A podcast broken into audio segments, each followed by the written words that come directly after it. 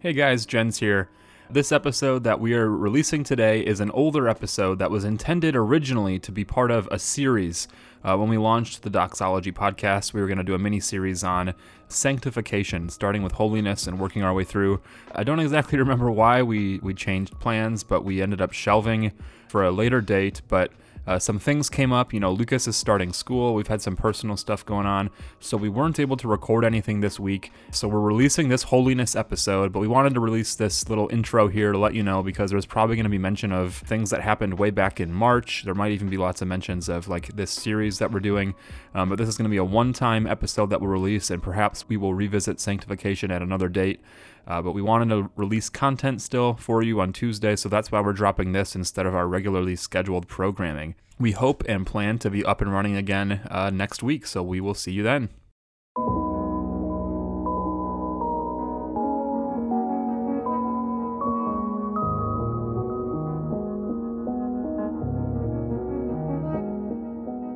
Hello, and welcome to the Doxology Podcast. Uh, my name is Jens Nelson, and with me, as always, is Lukas Stock. Yeah, yeah. And uh, today is Sunday. Uh, we just got back from church, my wife and I, and I guess I haven't really asked Lukas what he did today. So, Lukas, what uh, what's what's going on? What have you been doing today? Uh, I mean, went to church this morning. Uh, had a my pastor's on vacation, so we had a, a guest a guest preacher, and um, pastors are allowed to do that. They can go on vacation. Apparently, which you know, it's more of like a mission trip. They call it. Yeah, a... yeah. It's it's a like a a retreat, I guess we could we could say, or like a like a prayer, a, a week of prayer. I'm sure. I'm sure he's not just sleeping in somewhere on the beach. That's funny. um, yeah, but no, he's he's away. So we had a guest preacher. Um, who is uh, so my my pastor is a um, formerly full time now part time professor at Gordon Conwell Theological Seminary. Um, so he's got a lot of cool connections to people there, obviously, and um, his wife actually is also a professor there. I think she's like the head of the Hebrew department or something. Like, whoa, she's like a big deal there, um, which is super cool. Um, but yeah, so we had uh, Dr. DeCampos, if anyone listening goes to Gordon, um, came and, and preached on uh, on anxiety uh, in in Luke. Was it Luke twelve? I don't remember, um, but it was a really good sermon, and he seems like a really cool guy. Um, so that was cool. Um, uh, Elaine is out of the country with the youth group at our church in Guatemala on a missions trip, so I'm all by my lonesome for until next Sunday. Um, so I'm wow. stoked stoked to be doing this instead of just sitting, around on my butt. right? it's funny because like anytime Hannah has gone away for like especially a week, I mean, which only I think it's only happened once or twice, but I, it's like, what do I do? Like, I, I, don't I don't actually know what to do with myself. Yeah, so I feel that it's funny like i have so many things that i if i like in just normal schedule like i just imagine if i had time to myself that i'd get all these things done that i want to get done like read all these books watch all these play all these video games play all these games watch all these movies and tv shows that like that that no one like elaine doesn't want to watch so i just end right. up not watching um, but then I, I so i think like oh man i have a week not that I'm glad she's gone, but like at right. least oh, I, I'll have like you know seven nights at least where I can you know catch up on all these like you know anime and video game stuff that I don't get to do because I'm hanging out with her. But then it comes and I'm like, oh, I'm just gonna sit on the couch and just do, not do even nothing. do that. well, it's hard because like I, I've, I've had the same feeling, but when you think about it, it's like, man, I can't watch this entire show while she's gone unless I do nothing else. So it's like I might as well not start because who knows when I'll get this chance again. By then I'll have forgotten what the first season was about or whatever. So I get that. Yeah, it's a it's a vicious cycle. Cool. Yeah. Yeah. Vicious. Well, that's it's interesting that you mentioned your uh, your pastor being gone and being a guest speaker because I actually kind of did the same thing on Wednesday. So um, the youth pastor who was was my youth pastor. I was a volunteer in his youth group. Um, he's the one who actually did the ceremony for my wedding. um, He's a really good friend. He so right now, him and his youth group are on a retreat. They're they're probably back now, I guess. But this weekend they were on a retreat, and so um, like a week or so ago, he had asked me if I wanted to preach this past Wednesday because this week was going to be busy getting prepared and you know writing lessons for that and getting food and everything figured out. So um, so yeah, like on Wednesday, I gave a little message about um, God's sovereignty and providence, which was a really fun um, Mm, of course. conversation to have, right? uh, that was good. And uh, very last minute as well, I was asked if I could drum, which Oh, I haven't I haven't sat behind a drum set. I realized since August, and um, I haven't played in that youth band like on that stage in three years. And even when I did that, it was a completely different band. Like I was looking around at the stage or the people with me. I'm like, I've never played with a single one of you. Um, but it was a lot of fun, like getting back up in there. And Yeah. um, I actually didn't know two of the songs either, which is kind of funny. Like I'm not really up on contemporary Christian music, but I did not know two of the songs. Um, the other one was "How He Loves," which I think everyone knows.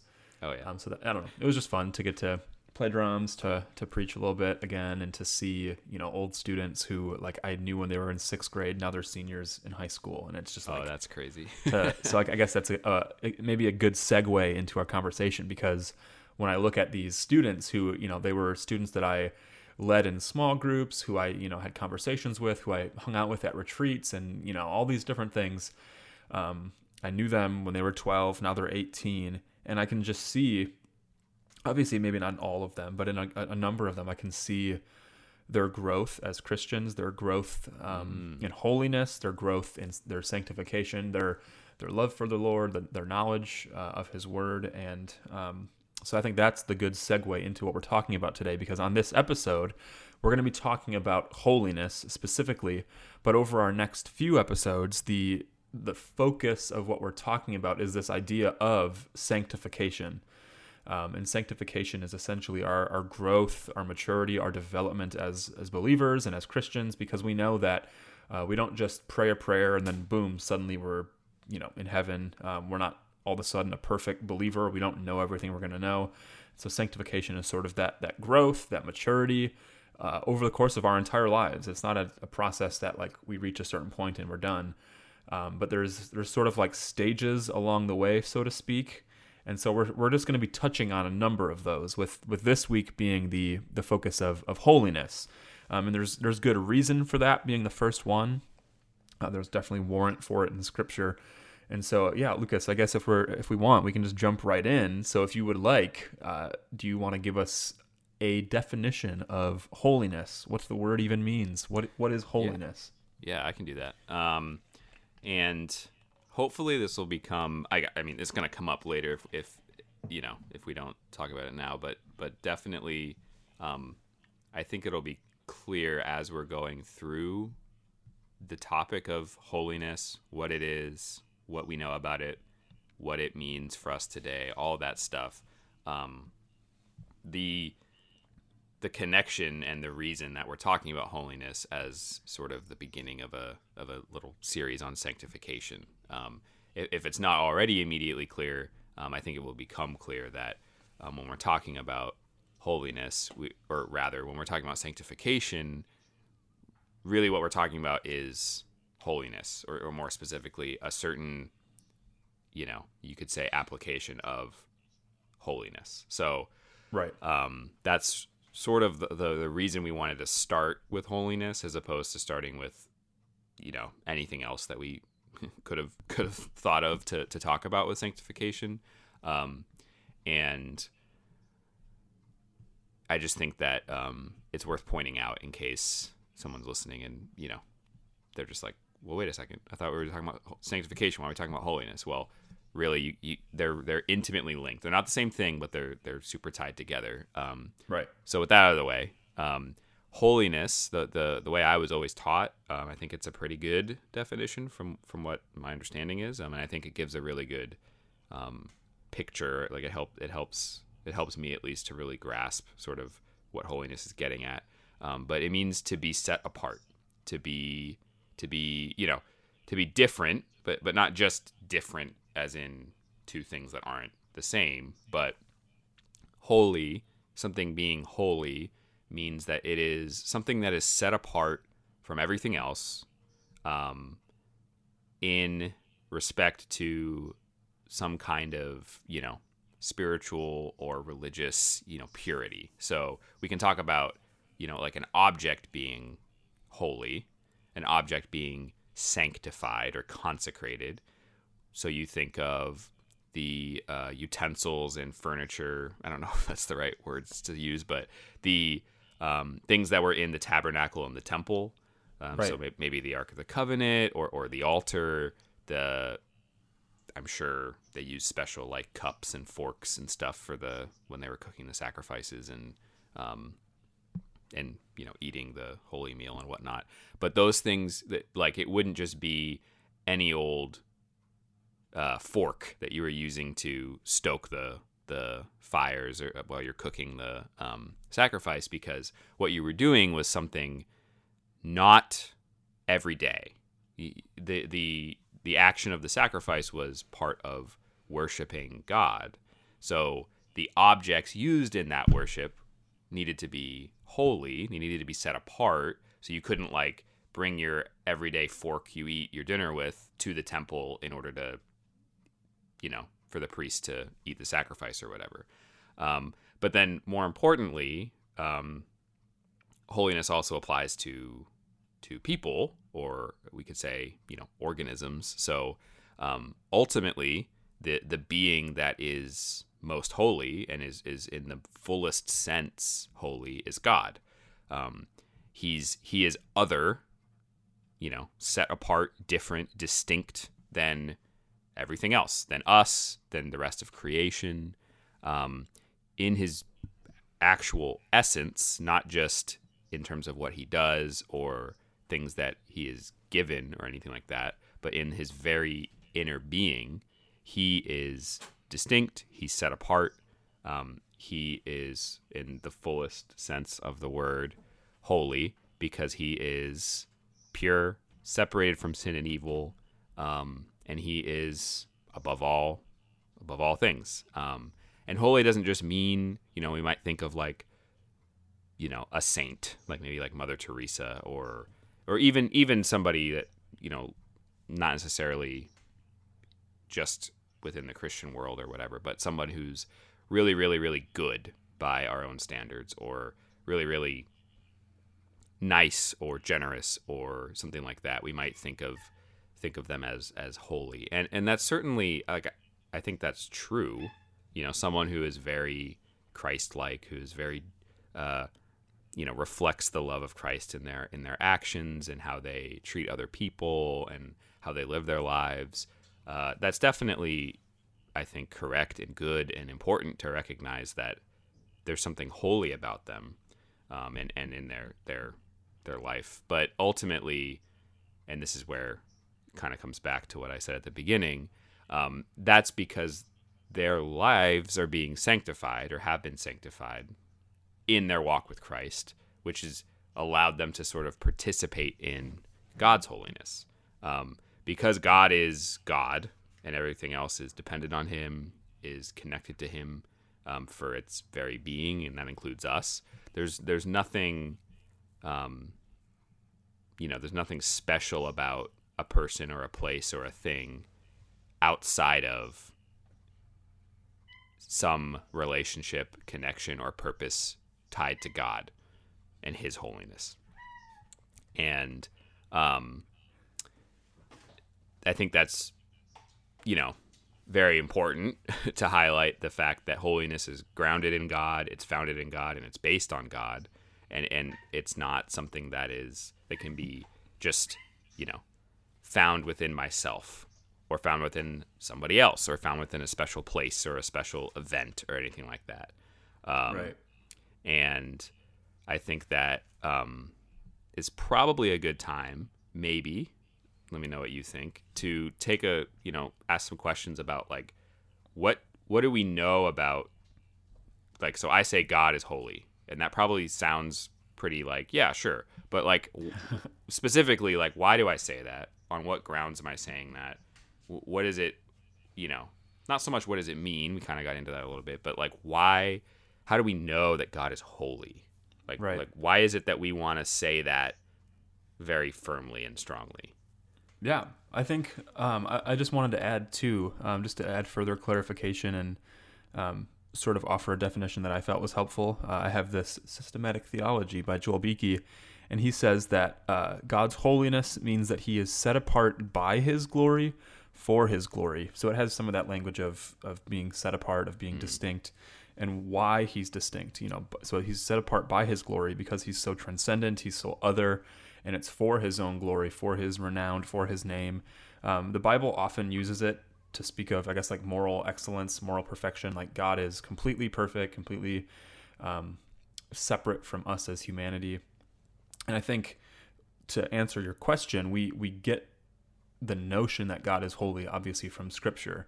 Um, when when you read, you know, for example, passages like Psalm 99, it's a whole psalm about singing God's praises as the Holy One of Israel. Um, you get you get other examples like Isaiah um, Isaiah 6, where uh, you know Isaiah's in the throne room, so he has this vision, or maybe he's actually there. Um, but either way, he's he's in the the year that King Uzziah died. Isaiah um, sees the throne of God, and he sees all these crazy things. You know, he sees angels and cherubim and seraphim, and he he falls down into the dirt, and you know he's like, "I'm a man of unclean lips. I am I am a sinner. I am unclean," and he he hears these creatures that are like flying with two wings that you know they cover their face they cover their feet the other two they fly and they're singing holy holy holy is the lord um, of hosts. The world is full of his glory which is something that is repeated again in revelation. We hear a similar song of holy holy holy is the lord god almighty. Um, you know there's that that famous song. I think it was called revelation song. Yeah, we used to always play it in youth group you know holy holy holy is the lord um, you know who was and is and is to come uh, but this idea, especially uh, found in that threefold repetition of holy, holy, holy. Uh, if you're familiar with Hebrew, if you're familiar with um, Hebrew poetry, repetition isn't just because like oh it's a really cool word so we're going to say it a couple times um, but like you know jesus says truly truly um, these these um, angelic creatures say holy holy holy uh, it's it's emphasizing a point and especially when it's emphasized three times it's sort of that like the epitome of this thing. So god is like the epitome the pinnacle the picture of holiness. Uh, he is the the the one who is not just set apart because he's you know it's not like there's yahweh and then like these other lesser gods and he's like set apart from them. Um, but it's this idea that he is just completely transcendent completely other distinct from his creation distinct in the way that he exists the way that he um, functions. Uh, he is just not like you and like me.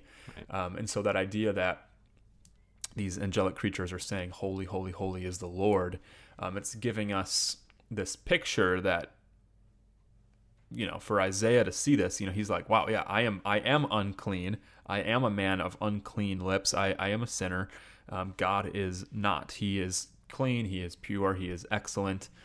Um, so that's i guess an example of of you know in scripture where we find this idea that god is holy.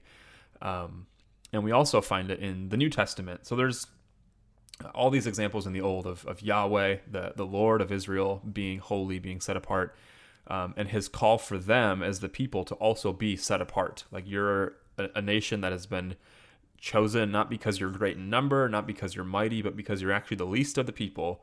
Um, I have chosen you because I love you, and I am calling you to be like me, which is a, a big call for any human to like be like Yahweh, to be like the Creator, the one who is holy. Um, but that is the charge that Israel is given. And then in the New Testament, we find examples of, of now the church uh, being called to that same thing. And I, I don't think the church has replaced Israel. I think the church um, fulfills Israel because um, Israel could never live up to those challenges in and of themselves. There was no way for Israel to actually be holy um, without Jesus, without um, Christ coming to be that sacrificial lamb. And so, like for example, this is actually the passage that our pastor preached on today in, in 1 Peter 2. Um, he says, You are, this is 1 Peter 2 9, you are a chosen race, a royal priesthood, a holy nation, a people for his own possession, that you may proclaim the excellencies of him who called you out of darkness into his marvelous light. So in there, there was, you know, chosen race, royal priesthood, holy nation.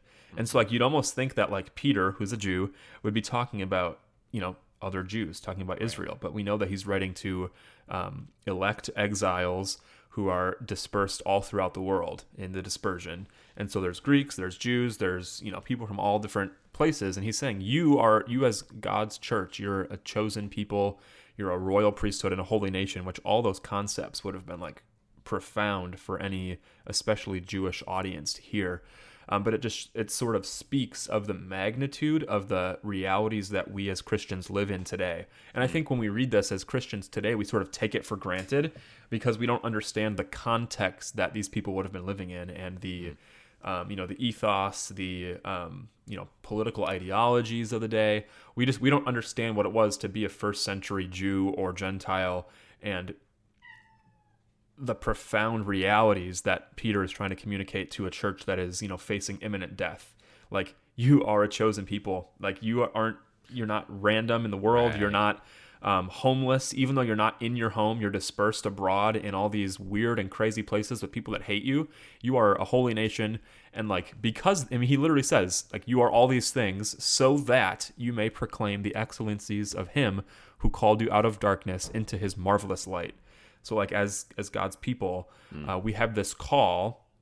Uh, we have this call to to be holy, to be holy as as God is holy. We see that in the New Testament several times. That we have that we as Christians too are called to be holy, um, like God is holy, and in doing so, um, wherever we find ourselves, whether we're at home, whether we're abroad, whether we're rich, whether we're poor, whether um, sick or in health, whatever it is, it sounds kind of like marriage vows, but like, you know, whatever we find ourselves doing, uh, it's so that in our context of life, we may proclaim his excellencies because of what he's done. He has called us out of darkness and into his uh, marvelous light, which I think also kind of speaks of his own holiness, his, his transcendence. Um, and there's a lot more that could be said here, I think, but I think that sort of gets at your first question about like where we get this idea, yeah. what what the Bible has to say about not only God's holiness but our own holiness.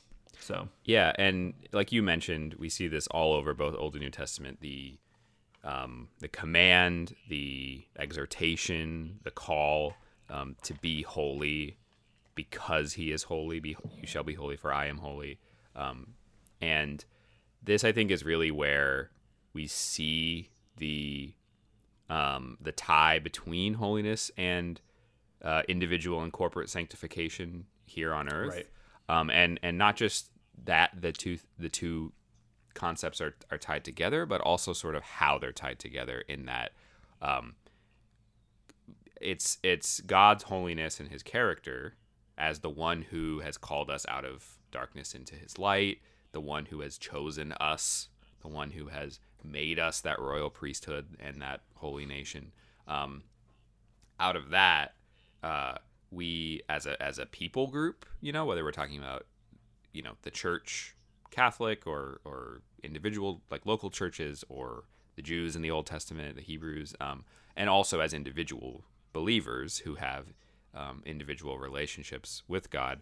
Um, that's where we develop um, sanctification, which you know righteous personal righteousness and, and and holiness in that sort of ethical sense and um, virtue and you know not sinning not that we're talking about reaching you know perfection, perfection in that sense status of god right. here here on earth or that we are um, ever going to be you know somehow indistinguishable from god because we're going to become so holy that we you know get to where he or anything like that. Um, but it is this ongoing process of, of growth and and right. as sinners who have been made saints, as a priesthood who has been chosen and made holy, um, we are we have the responsibility, we have the privilege, we have the honor, we have the the blessing, the and the ability because of God to be holy. Um, right. And I guess a good I have a yeah I have a question that maybe yeah. will help too. Like so if we if we take holiness or the word holy to mean set apart. Mm-hmm. Um, so if I if if as we're reading scripture we come across the the phrase be set apart as I am set apart. Like mm-hmm. what do you think that means for the believer? Like what do you think what do you think is being communicated in that sentence? Like, get, maybe Yeah. give what you think it means to be set apart because God is set apart. Right. Yeah. I think that's a really that's a really great way to sort of think a little deeper and, dig into what that means a little more because we're we're you know as Christians maybe you know people in church were maybe used to hearing the word holy or maybe we have certain associations and to to sort of substitute that I think helps to uncover another side of what it's what it's getting at which um, I think is kind of twofold.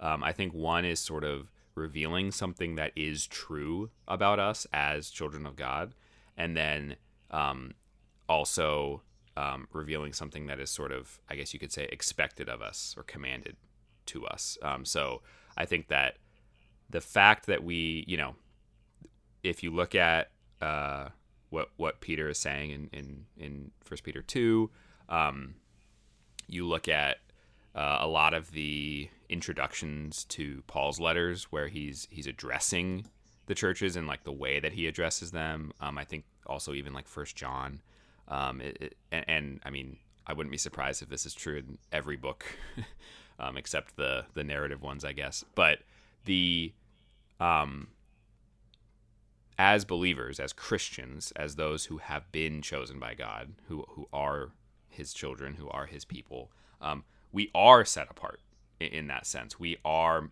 sanctified in in, a way, you know, in a, in a more past tense way. We are um, those who have been marked off as different. You know, we are vessels that have been uh, consecrated for His use. Um, if if you think of um, Romans 12 and, and the call to be a living sacrifice if you think you know sacrifice the image of of of the the liturgical you know worship in, in the temple and, and and not and not just of Jews but like all religions have have pretty much I- I'm not gonna say all I'm, I'm not an expert but like you know generally speaking like sacrifice wasn't a uniquely Jewish idea but Right. like there you know the idea of the of tools and vessels being set apart for use in a worship service of some kind. Um, that's just something that's true about us because we are God's people, because we are, um, you know, His body here on earth. Um, as believers, that's something that is objective and um, unchanging about us as we are in the faith. Is that we we we are not children of wrath as we once were, but we are. Um, I forget how the the verse goes, but we're we're now children. You know, we were in the in the kingdom of darkness, and we have been transferred into the kingdom of of light. Um, Right. We we were dead. We are now alive. So there's this there's this objective setting apart has happened to us if if we are believers. Um, And then also, um, there is a call to sanctification in the sense that we might more typically think about it, where um, because we are believers and because God is holy, uh, we need to be set apart from the world, from from those around us, uh, in terms of our conduct, our our thoughts, our beliefs. Um, we are called to be salt and light. Jesus says that you are in the world, but you are not of the world, and that's because we are people who have been set apart and and need to be um, set apart. You know, we're we're sort of you could say like ontologically set apart by being baptized into Christ's death and and raised to new life in Him. Um, But right, but we also did say a couple weeks ago that just because you're baptized doesn't necessarily mean that you are a Christian. There are probably tons of people who have gone through immersion or sprinkling who actually aren't part of the church. So then I think that's where it touches on the second part that you're saying. Yeah, and I think that would be an interesting conversation for another time. Uh, of of we, we might have some slightly different views on on certain nuances with that, but not not the main idea, which is what you're saying, which is what what I, I would probably want to phrase it something like those people are failing to live as they should. You know what I mean? Um, they are they are failing to take hold of the gift that was given to them that they might not even realize, or they might think they realize, but but they don't. Um, and what I mean by that is, if they're if they were if they were baptized into the church, what that what that is supposed to be is a baptism into Christ, as as Paul Oh, says right. in, Romans six, and Right. and that is supposed to, um, a, or, or uh, what it what is supposed to accompany that is uh, faith and repentance, and and um, that leads to the active um, aspect of being set apart in terms of Right. how I speak, how I think, how I uh, address and, and interact with others, how what I believe about the world and what I do, and um, so I so you know a little long winded, a little rambly, but I think the the answer to your question is is what does it mean to be holy as God is holy, to be set apart um, as a person or, or a group today? I think is something that is true about us that God has already done in calling us to be, you know, calling us into His church, and then, um, and then also the the the call and the challenge and the command side of it, which is, you, if we are, you know, if we are branches of the vine, then we're gonna bear fruit, and we are called to bear fruit, and we will bear fruit by the grace of the Holy Spirit, not of our own power or our own merit or our own abilities, but we do not to be, you know, not not to be, uh, you know, throwing any judgments or you know like formulas for figuring out if someone's a believer or not, but just in a very general sense, um, if you abide in Christ, then and He in you, then you will bear fruit. If the Holy Spirit, you know, is in you, then you will bear the fruits of the Spirit. And that's not that you know. I don't mean to say that that's like an automatic thing where you know the day you become a Christian to the day you die is just this straight line up. Um, of course, that's not true because we still live in a fallen world, and we are, you know, as Luther said, we are we are simultaneously just and sinner.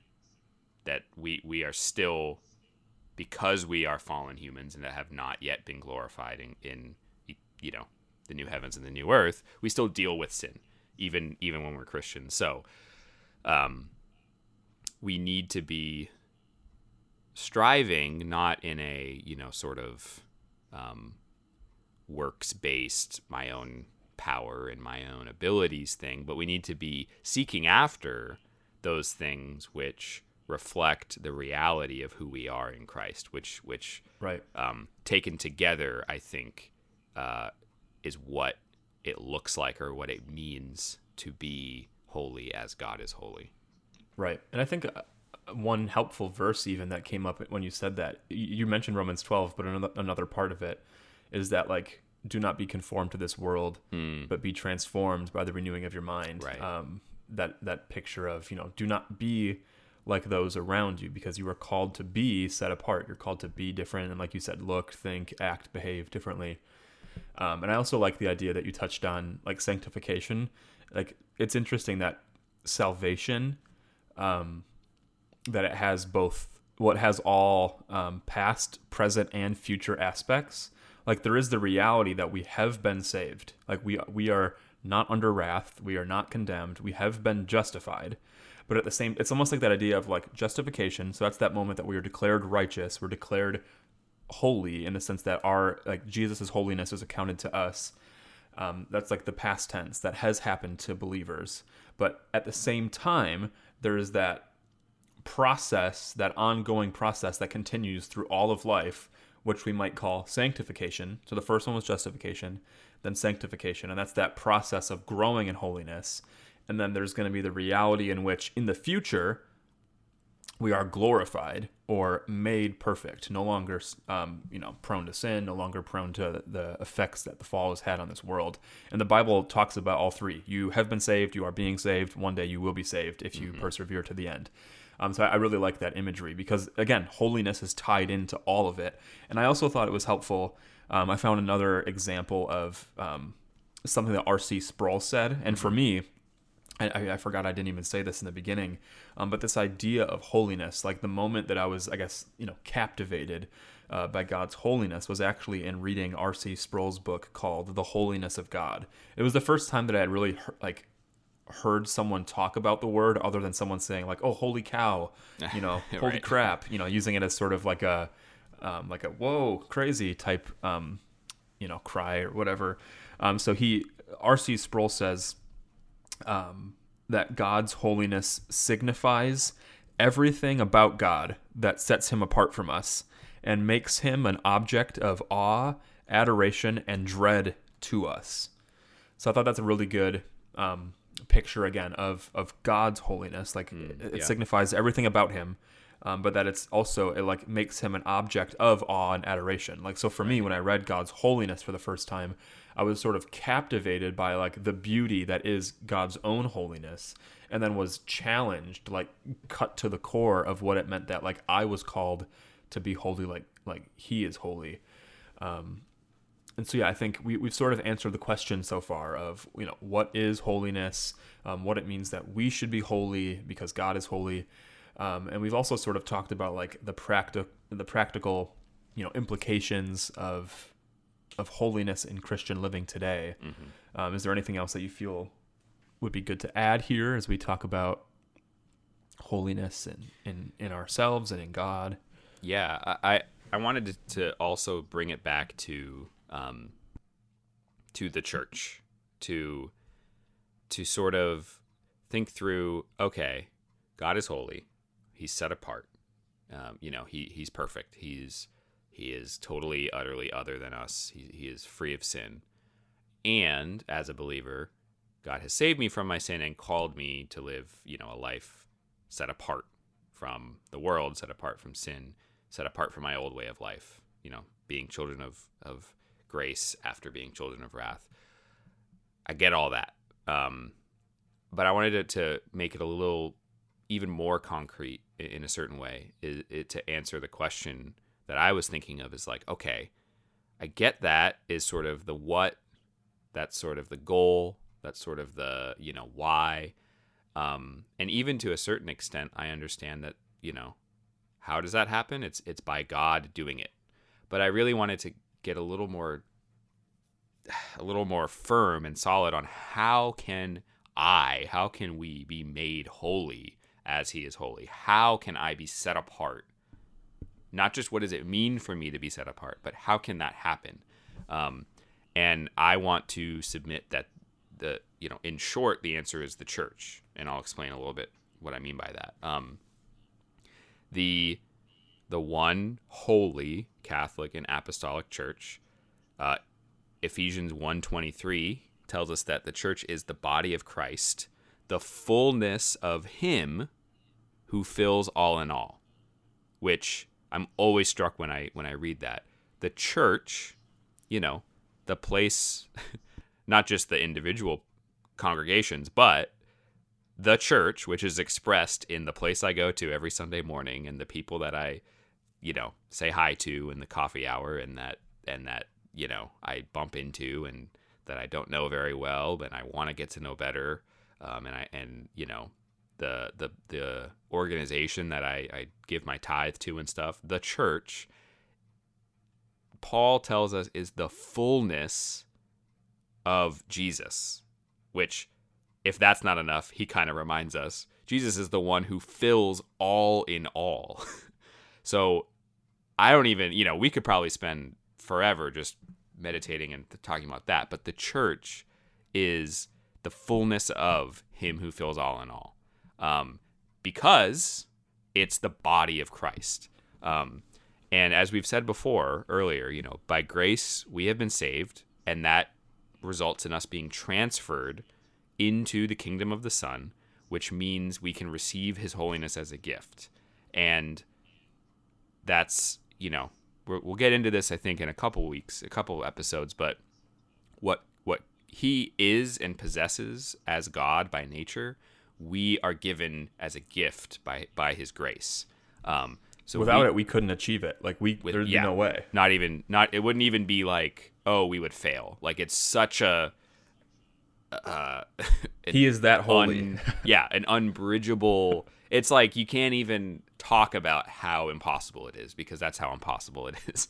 Um and and that, you know, part of what we're given in grace uh, we we aren't just given grace in this sort of nebulous, you know, feel good. Oh, God's grace, He helps me by making me feel strong or whatever. But He gives us because we are very fickle and we are also finite and we're also uh, physical beings that interact with the physical world. He gives us the means of grace, His Word written, the sacraments, the, the just the um, the fellowship and communion of saints Yeah. as it is, um, which are all uh, not just you know connected to, but they are you, you you. This might be a little controversial. You can't have those things. You can't access the means of grace without the church. We are able to participate in the life of God through the sacraments, through com- communion with the, with with uh, our fellow uh, believers, um, and and through spiritual growth as we get to know Him more, and we're taught um, through through the Word and, and Bible studies and all that kind of stuff. And these are all located in the church because the church is the one um, in, in the invisible sense, in the in the visible sense, the church, because we are members of the church. Um, any individual Christian is not actually an individual Christian. They're just an individual representative of the church.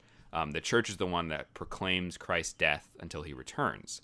The church dispenses the sacraments, teaches the word, cares for souls, cares for the community, witnesses through, you know, externally in terms of how she interacts with the with the community and the world around her. Um, the witnesses by proclaiming the you know the the the gospel message to others, and also internally taking care of um, the needs of the body in the midst. You know the the the deacons were were selected in order to meet the needs of the poor in the the early church in, in Acts, um, and that's not something that just because we're you know in an advanced modern society that still there are needs. Maybe they're not financial maybe it's not food but the body comes together and cares for each other. And this is all a part of holiness. It's a part of Right. sanctification. Um, and the the the way that we are made holy is by being by by living into by by being part of the life of the church um, at the local level and the global level. The the immediate right around me level and also the the, the sort of mystical eternal level that that we don't see right now but but we hope for and we believe in and, and we we we we read about in the word. Um, and it- you know this is something that over the last few years in my in my spiritual journey is, has really grown and and and we'll definitely get into some more uh, with some other topics related to sanctification that we're going to talk about in the near future but it's really it's really you know flipped my understanding upside down of of, of what church is of what church means of what you know the christian life looks like and means um, Right. because the church is the church, the bride of Christ, the body of Christ, is the only place that we can encounter Christ. And that's not diminishing uh, the the power and the ministry of, of the Spirit, the importance of my personal relationship with, with God in the Spirit, um, my personal study and devotion uh, in the Word and in prayer. Um, it's not diminishing any of that. W- What I what I'm trying to do is is recall something that in my personal upbringing and tradition was often inadvertently lost. I don't believe it was malicious or intentional, um, but the the fact that that's only half, if that, that's only one piece of what we're taught and told and called to, um, because there is no such thing as an isolated Christian, because the church, the body of Christ, is the fullness of Him who fills all in all. And I don't know about you, but I want to be near to, a part of, involved with anything that is the fullness of Christ. Right. um, well, I think yeah. I think you've hit on some really good points, and I, I, I just sort of thought that it'd be helpful, maybe as points of application. So, like, you know, we've said a lot here. We've said a lot of very um, maybe deep and profound and theological ideas, um, but like to bring it home to like this is Yeah. like real life today and, and you know the year 2020 or whatever. Um, I think you've hit on those points perfectly. So if you if we're if we're talking about sanctification more broadly, so the the the process of growing, of, of maturing in our faith, um, a big part of that is holiness. First of all, recognizing God's transcendence and His holiness, being in awe, being um, you know, we are adoring Him. Yep. Um, and then that that continues. So as we as we think about that, so when when we become a believer, um, there's a lot that happens, but a big part of it is um, in being holy and being set apart. Like you've said, is like there is no such thing as like a Christian in his closet by himself. Um, you know, sure, in, in the world there are places where being a Christian it's you know against the law. You're in a hostile environment, so there are times where you do have to be secretive. But even still, you you should you ought to have a gathering that you're meeting with, even if it's just a handful of people. Um, but like especially in our 21st century American culture, uh, I think we sort of we sort of have this low view often of church and what it is. Um, and a big part of that, I think, as great as media is, and obviously, like we love media, we're recording a podcast, we're talking on cell phones. Um, I think our media saturated culture um, has magnified certain personalities, certain churches, right, certain worship bands, and so we've we've we've um, inadvertently miscommunicated what it means to be a Christian. Right. Um, we say that what church is is like, well, you hear someone give a sermon, you sing a couple of songs, you go home. Sometimes maybe you eat a little bit of bread, drink a little bit of juice. It's kind of like your snack, your goldfish and milk. um, but like, like I'm thinking of my own experience and those I, of friends I know I have around me right now. Um, like I, I like people think that like I can stay home every single Right. Sunday in my pajamas. I can you know watch the live stream, um, maybe read my Bible for a, a little bit in the morning, go the rest of my day, and I'm like I'm, that, that- I had my church. Right. Um, I mean, literally, there's a it's, there's a church called the like Church Home. Um, it's like I can't remember who the pastor is that started it, but it's literally like they they advertise it as like a digital church. Like they have like a digital lobby where you can like say hi and greet each other before going into the service, which is like you know you hear the music, you hear the sermon, and then you know it's done. That is Um, absolutely it's- wild. it's- I have not. I know, and it's no, no, no. Yeah, it's like in California, I think. of course. But it's like so that's completely, completely different from the model that we have not only in the New Testament, um, but two thousand years of, of church history and what it meant to gather as the saints. and even to- going back into um, to before that in Israel. well, right, right, still gathering in the temple, Even and in the, the garden. tabernacle, right? Yeah, we were meant, we were made for fellowship. We were made for relationship, not just with God, obviously, but one another, Adam Right. and Eve.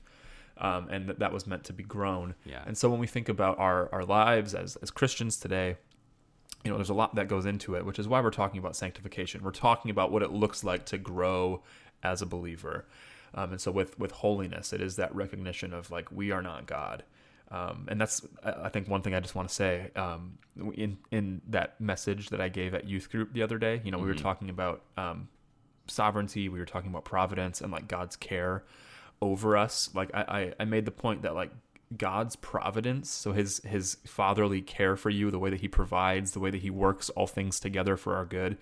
Um, like God's providence has not left you from the moment that you were conceived. Like so from the moment of your birth, whether you I mean whether you were raised in a Christian family or not, it does not matter. God's providence was with you. You were, you know, you didn't face complications. You didn't have like 3 days to live. Um, and maybe you did, but like you lived past that. Like, but either way, like if you're living right now, God's hand has been with you every step of the way. Um, and like, is there any greater example of that reality than like the the act of sleeping? And so I made the point that like you know we sleep as humans on average. Obviously, there's you know discrepancies, but most people sleep about eight hours a night, which is if you think about it, a third of your life. Yeah. There's 24 hours in a day, eight hours of a day, you're sleeping, you're unconscious. And like during that time, you are completely defenseless and helpless. Like anything could happen to you. So like, is there not any greater reality that like God providentially cares for you in your sleep? But at the same time, and this is why I brought this up, is there any greater reality to show you that you are not God? You are not all powerful. You are not all knowing. Um, you do not hold the universe in your hand because you have to sleep. You have to like your body gets to a point where it can no longer function. You have to shut down and like rest and it's a different kind of rest than the kind of rest that like you know God rested on the seventh day. Right. Um, and so that, that again, recognizing that we are not God, we are not in control of our lives. Even if we think we are, we can't even go to the grocery store without something coming up that like we did not foresee. So like we are not God, we are not holy in and of ourselves, and recognizing that is sort of like one of those first steps. Uh, on that road, so to speak, of sanctification, of being uh, a believer, becoming more like Jesus. And that's ultimately what it means to be holy, like God is holy. Right. We're becoming more like Jesus in in our lives over the course of you know however long God providentially allows us to be here. Um, so that's kind of what I wanted to say, and I, I, thought it also might be helpful. I know we didn't actually talk about this um, before recording, but I thought it might be kind of interesting if you had any. Um, do you have any book recommendations? Because um, I have two book recommendations. Like if someone was wanting to read more uh, about holiness mm-hmm. outside of just um, what we, what we find in Scripture, I thought I'd give my two, and then if you had any, you're more than welcome to add them. Um, but my first one was one I already mentioned. It's um, The Holiness of God by R.C. Sproul. Uh, it's actually a pretty short book, and it's written like not in a highly academic way. Like this book is written for um, the lay person to come into profound um, contact with God's holiness. It's only like 200 pages. Um, so that's a really good example of a, a, modern day book on holiness. Another one that I really like, and it's really short, but it's a little bit older. It's by a, a pastor named J.C. Ryle. Um, side note: Why do all theologians go by their first two initials and their last name? R.C. Sproul, J.C. Ryle. Um, but uh, J.C. Ryle has a book just called Holiness, um, and it's a really good book on, um, you know, the Christian pursuit of, uh, you know, being sanctified, of being more made more like Christ. Mm-hmm. So those are my two examples for anyone who is interested. You, did you have any or? Yeah, no, that, that's a that's a really good question. Um, and honestly, I, I, I don't know that I have like a really. Uh, I mean, I have a, I have so I do have two. I you know they're not about holiness um, so much as I, I there are books that I just recently read that I think um, reveal something about God's holiness in, in terms of uh, His relationship with us, and that is uh, on the Incarnation by Saint Athanasius and on the Unity of Christ by Saint Cyril of Alexandria are are two books about about Christology, obviously you know the incarnation and um, the, the the nature of that incarnation. Athanasius was was um, writing sort of a. It's it's really interesting. It's it's sort of like a explanation and defense, I guess, of what the incarnation is, what happened in it, and why it happened. So it starts with, you know, the fall and, and what man was made for and what happened to man, and then the the way that God determined to address that issue via the incarnation, and it goes into sort of what that does for us, and then um, and then it goes it he raises some objections from from Jews and also from Greeks, um, and sort of refutes those. So it's it's a really it's it's it's short. The edition I have is only like eighty something pages, I think, um, and it's a really good book, um, especially if you're interested in getting into uh, patristic theology or just reading, being exposed to church fathers at all. Um, and the the reason I bring it up is that um, it it gets at the holiness of God in light of our sin and the need to do something about our sin, not just leave us, you know, just ignore our sin.